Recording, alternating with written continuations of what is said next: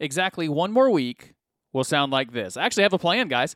A plan for some production and all that stuff, but I left one of my devices at work, the device that I need to play multimedia uh, on the show. So it's just going to sound like this for one more week. Welcome to it, the Corey Truax Show, episode 347. Three things for you today. A conservative talker, big YouTuber, actually probably the most popular conservative talker on YouTube. Steven Crowder is getting a divorce. We have some things we can learn from there. There's a debate going on right now, mostly on Twitter, about whether or not cultural Christianity was a good thing. I'll give you a definition and we'll talk about that. And then we're going to spend some time listening and responding to an interview from a South Carolina senator. This young woman, well, she's not a young woman, this woman uh, from the low country who filibustered and successfully defeated the six week abortion bill just a couple weeks ago. We'll do all that in just a moment. Welcome to the Corey Truax Show, wherever you find podcasts. I'm sure you already know that amongst the other awesome roles I get to play in my life, I get to serve the awesome people of Beechwood Church on Sunday mornings at 10:30. You are invited out any given Sunday morning. We would love to have you. Gearing up here soon to go to the Southern Baptist Convention. Uh, the excuse me, the annual meeting of the Southern Baptist Convention in New Orleans in about a month. In the meantime, out there on the YouTubes, you can find me and our lead pastor. I don't know what title we use. Uh, the you know John Piper's version was first among equals because there's a plurality of elders, but the guy who leads the most. Anyway, he and I got some microphones out and a camera and talked about some of the goings on, what we're expecting at the convention. So you are invited over to YouTube, look for the Beechwood page, and you should be able to find it there. Let's get moving.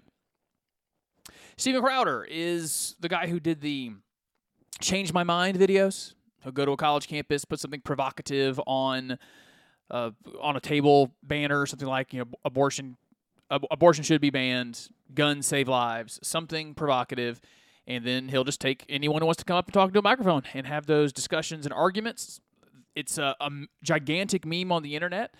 That's maybe what brought him to most prominence, but just so you have some background, uh, he, he, was a comedian. To, a lot of raunchy com- comedy for me. I'm not insulting him. That's just not my kind of comedy very uh, frat frat boy type comedy, and he's just a year younger than I am. I think maybe two years younger. So the kind of comedy that I think you're too old for. You're 35. Grow up and tell some better uh, better jokes.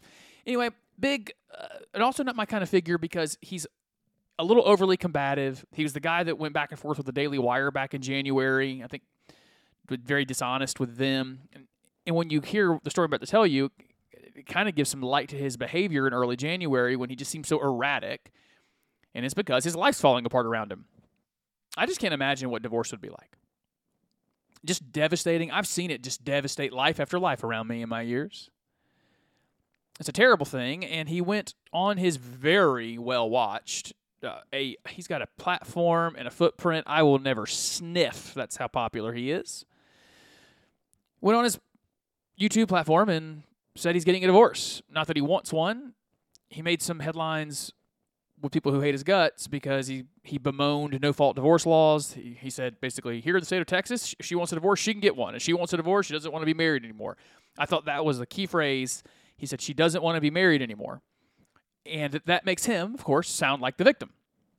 A man who wants to stay with the with his wife, the mother of his children, an intact family, truly an intact family the key to everything. I can't remember which theologian called us, we families, little platoons. We are little platoons of the kingdom of God, little armies in our houses, ready to grow the kingdom of God in our neighborhoods. We, we use families to do that. And then a week later or so, looks like uh, his wife or maybe representatives of his former wife released some video. You need the facts before I can give you commentary. And on this Ring video doorbell, his wife is eight months pregnant with twins, eight months pregnant with twins. And we're in the middle of a argument on this video. So I, I, want to acknowledge it's the middle of an argument. I don't know what led up to it. So there's some context that might be added that could be clarifying.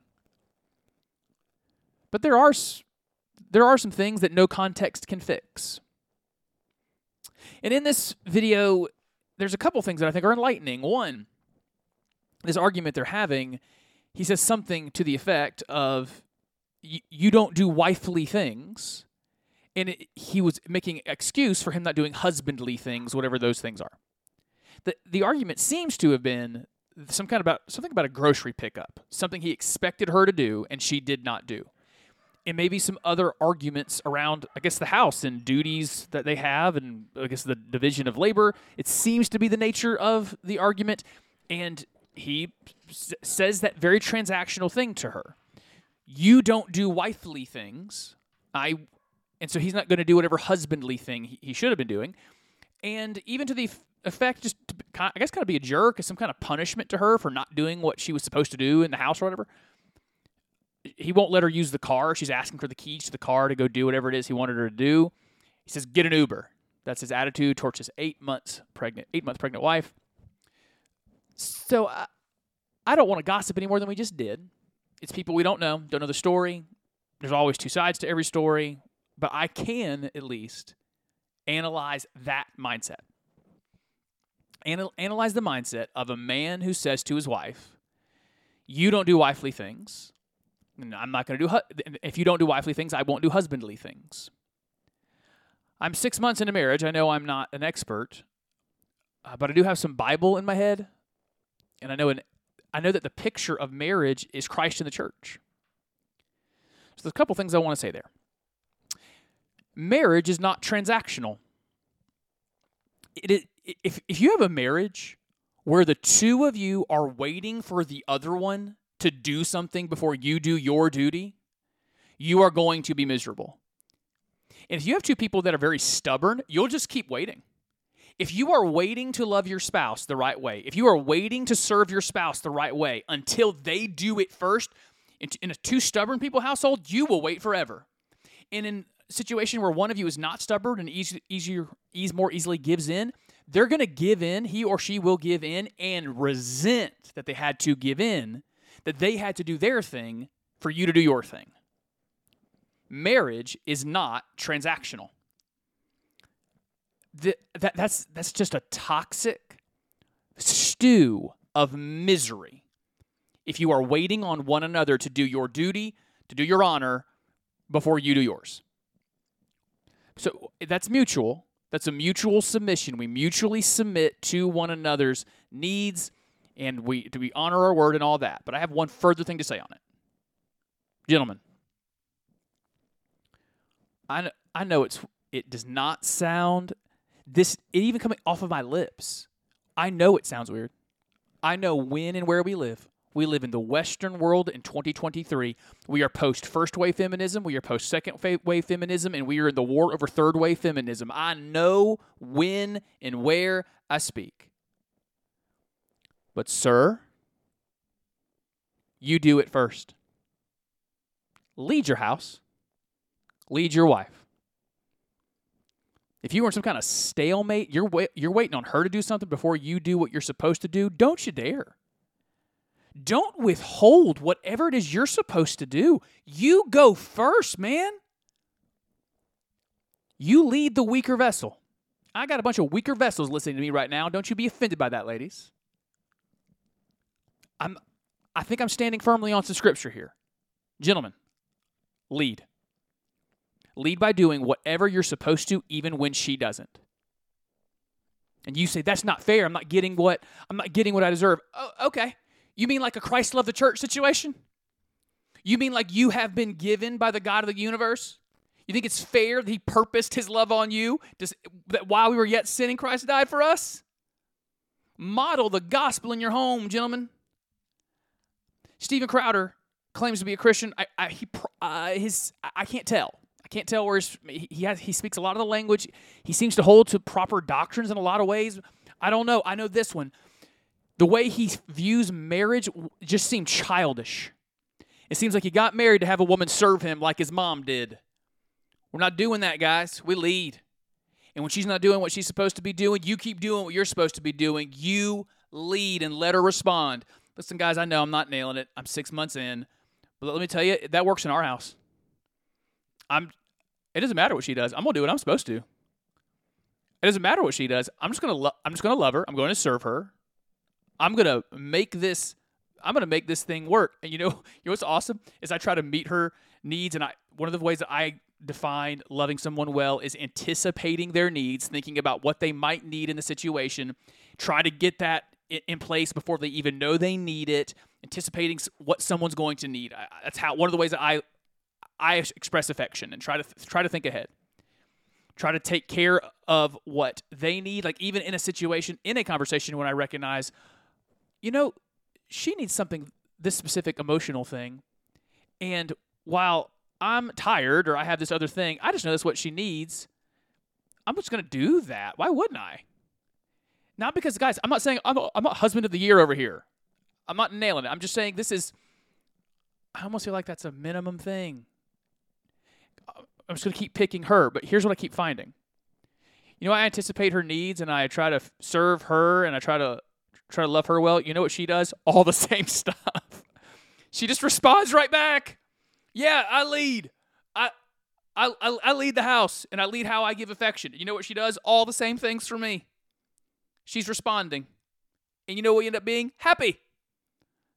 so, guys, marriage is awesome and it requires mutual submission, mutual love, mutual service. But, gentlemen, take the lead. I know your culture told you you weren't supposed to do that, but you should. Take the lead, love her well, love her first. That's what we can learn from the very sad divorce of a conservative YouTube talker. You're listening to the Corey Truax Show wherever you find podcast. Po- uh, let's go with topic number two. I grew up deriding and I think properly, some proper derision for, towards this idea of something called cultural Christianity. Cultural Christianity is defined as the that's a uh, that's a better way to do this. You know how in Ireland everyone's just Irish.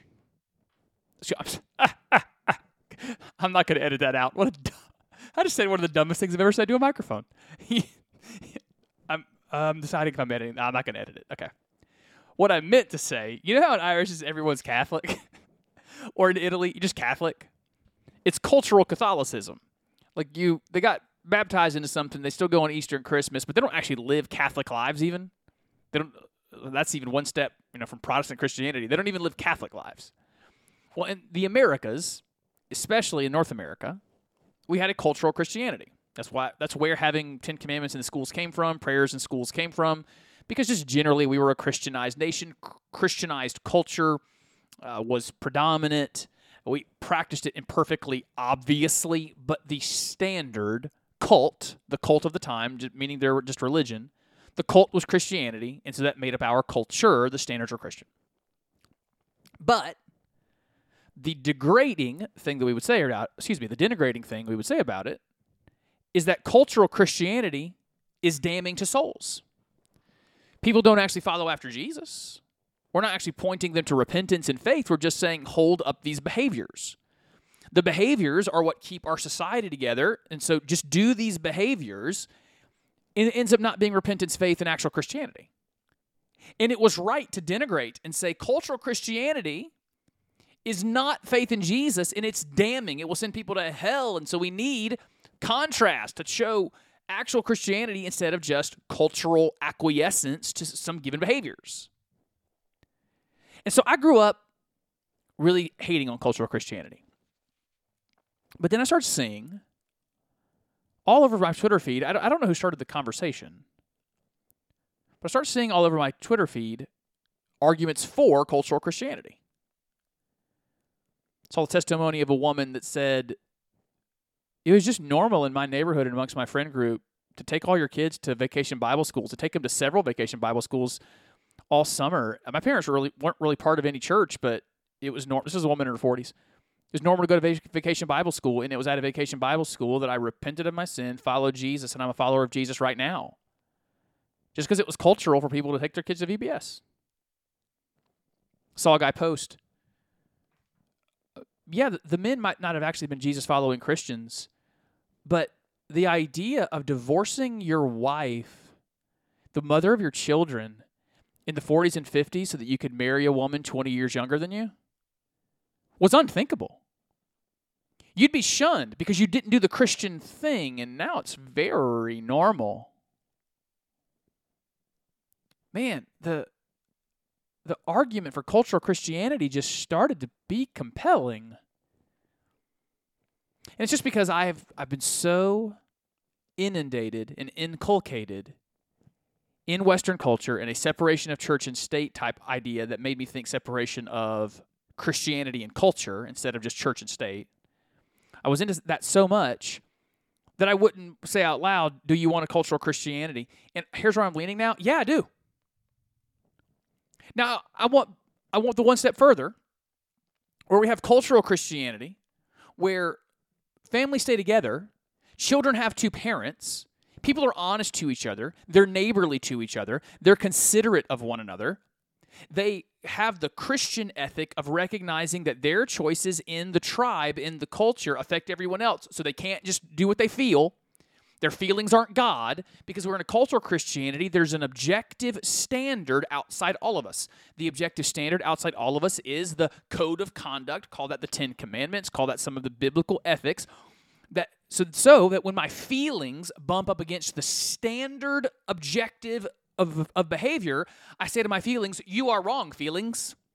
Or I'll suppress those feelings. I'm going to bend my feelings to the objective standard of behavior because it's what holds our country together. It's what holds it's what gives us any kind of cohesion and, and fabric and thread to tie us together. Listen, I'm but believe this. I, I'm not saying cultural Christianity is going to save anybody's soul. It won't. But isn't it better than what we got now? I, I see these I see these videos too often of major American cities just show you block after block after block of cardboard box houses and tents set up, needles everywhere, humans defecating in the street. We're losing a couple. I think it's a.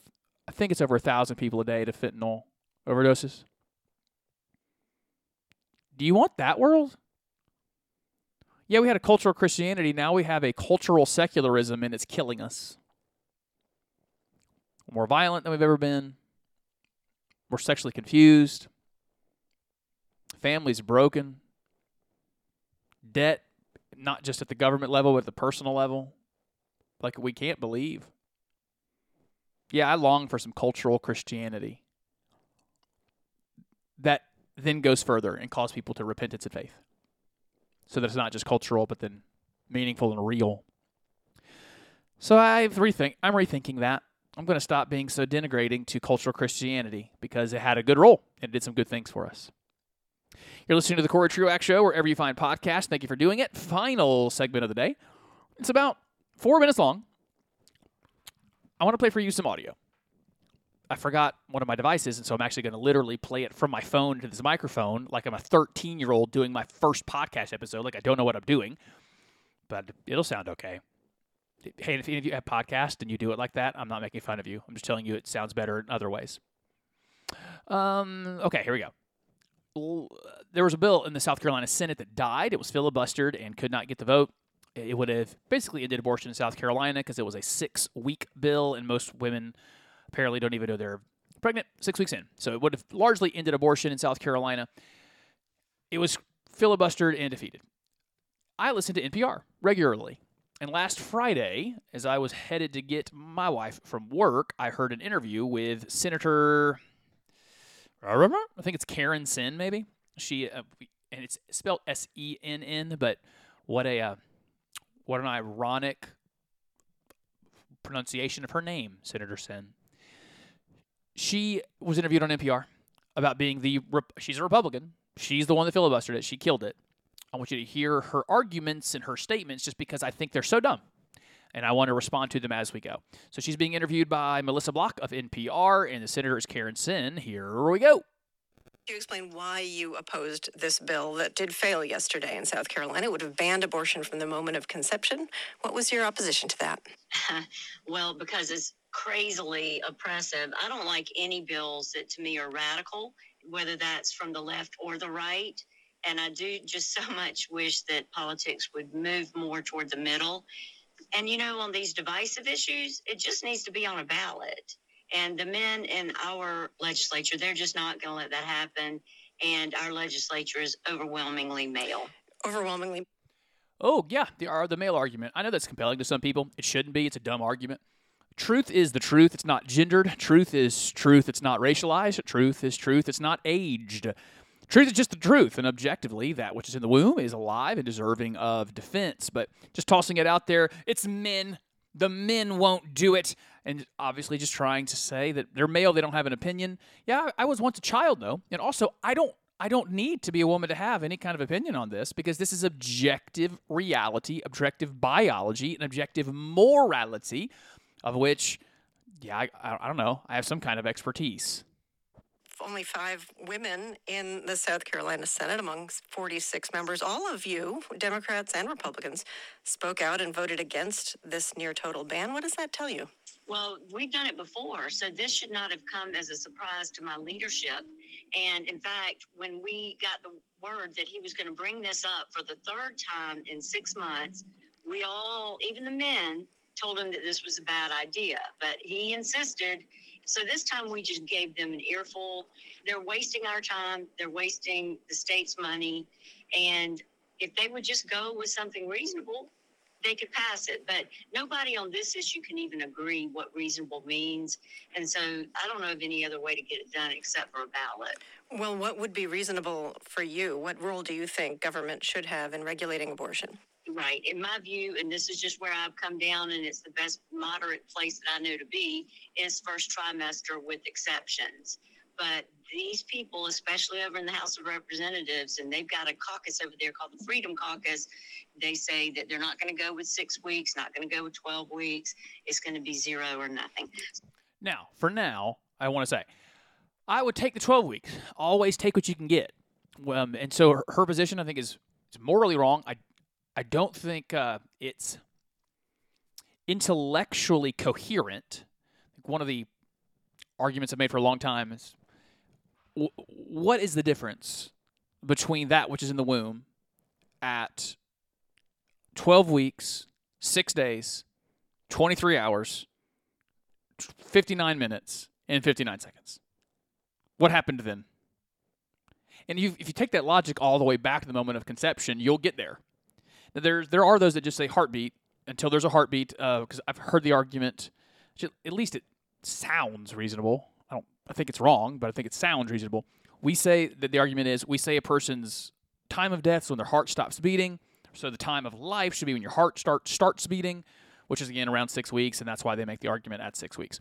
But her argument is uh, the the moderate thing would be first trimester with exceptions.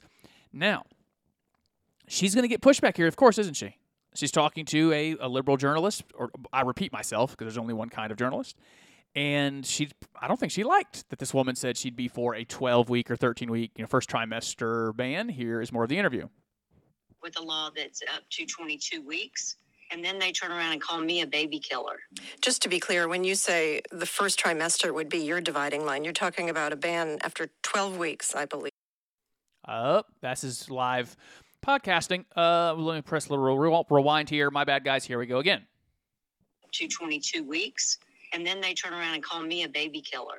Just to be clear, when you say the first trimester would be your dividing line, you're talking about a ban after 12 weeks, I believe. Yes. Um, how does that square with what we heard you say, which is that abortion would be your dividing line? You're talking about a ban after 12 weeks, I believe. Yes. Um, how does that square with what we heard you say, which is that abortion laws have always been, each and every one of them, about control? Right, but you can't, in my view, you've got to adjust the scale toward the life in the womb. And I don't consider it up to 12 weeks. It's not even a fetus, it's not even an embryo, and it's the size of a fingernail. Um, and to me, really, a lot of times when you feel that baby move, that's generally right around that time or maybe a month later. You got to take into account. And if you're going to make the decision, I hope you don't. I mean, I don't want women to have abortions, but I am not their judge. Okay, a couple things. One, the, the journalist makes a good point. Melissa Block, I think is her name. You got on the Senate floor and scolded everybody and said that these laws are always about control, but you're saying after the first trimester, you're all about control. Maybe it's not about control. Maybe not impugn the people who disagree with you. How about that? How about how about this? I don't.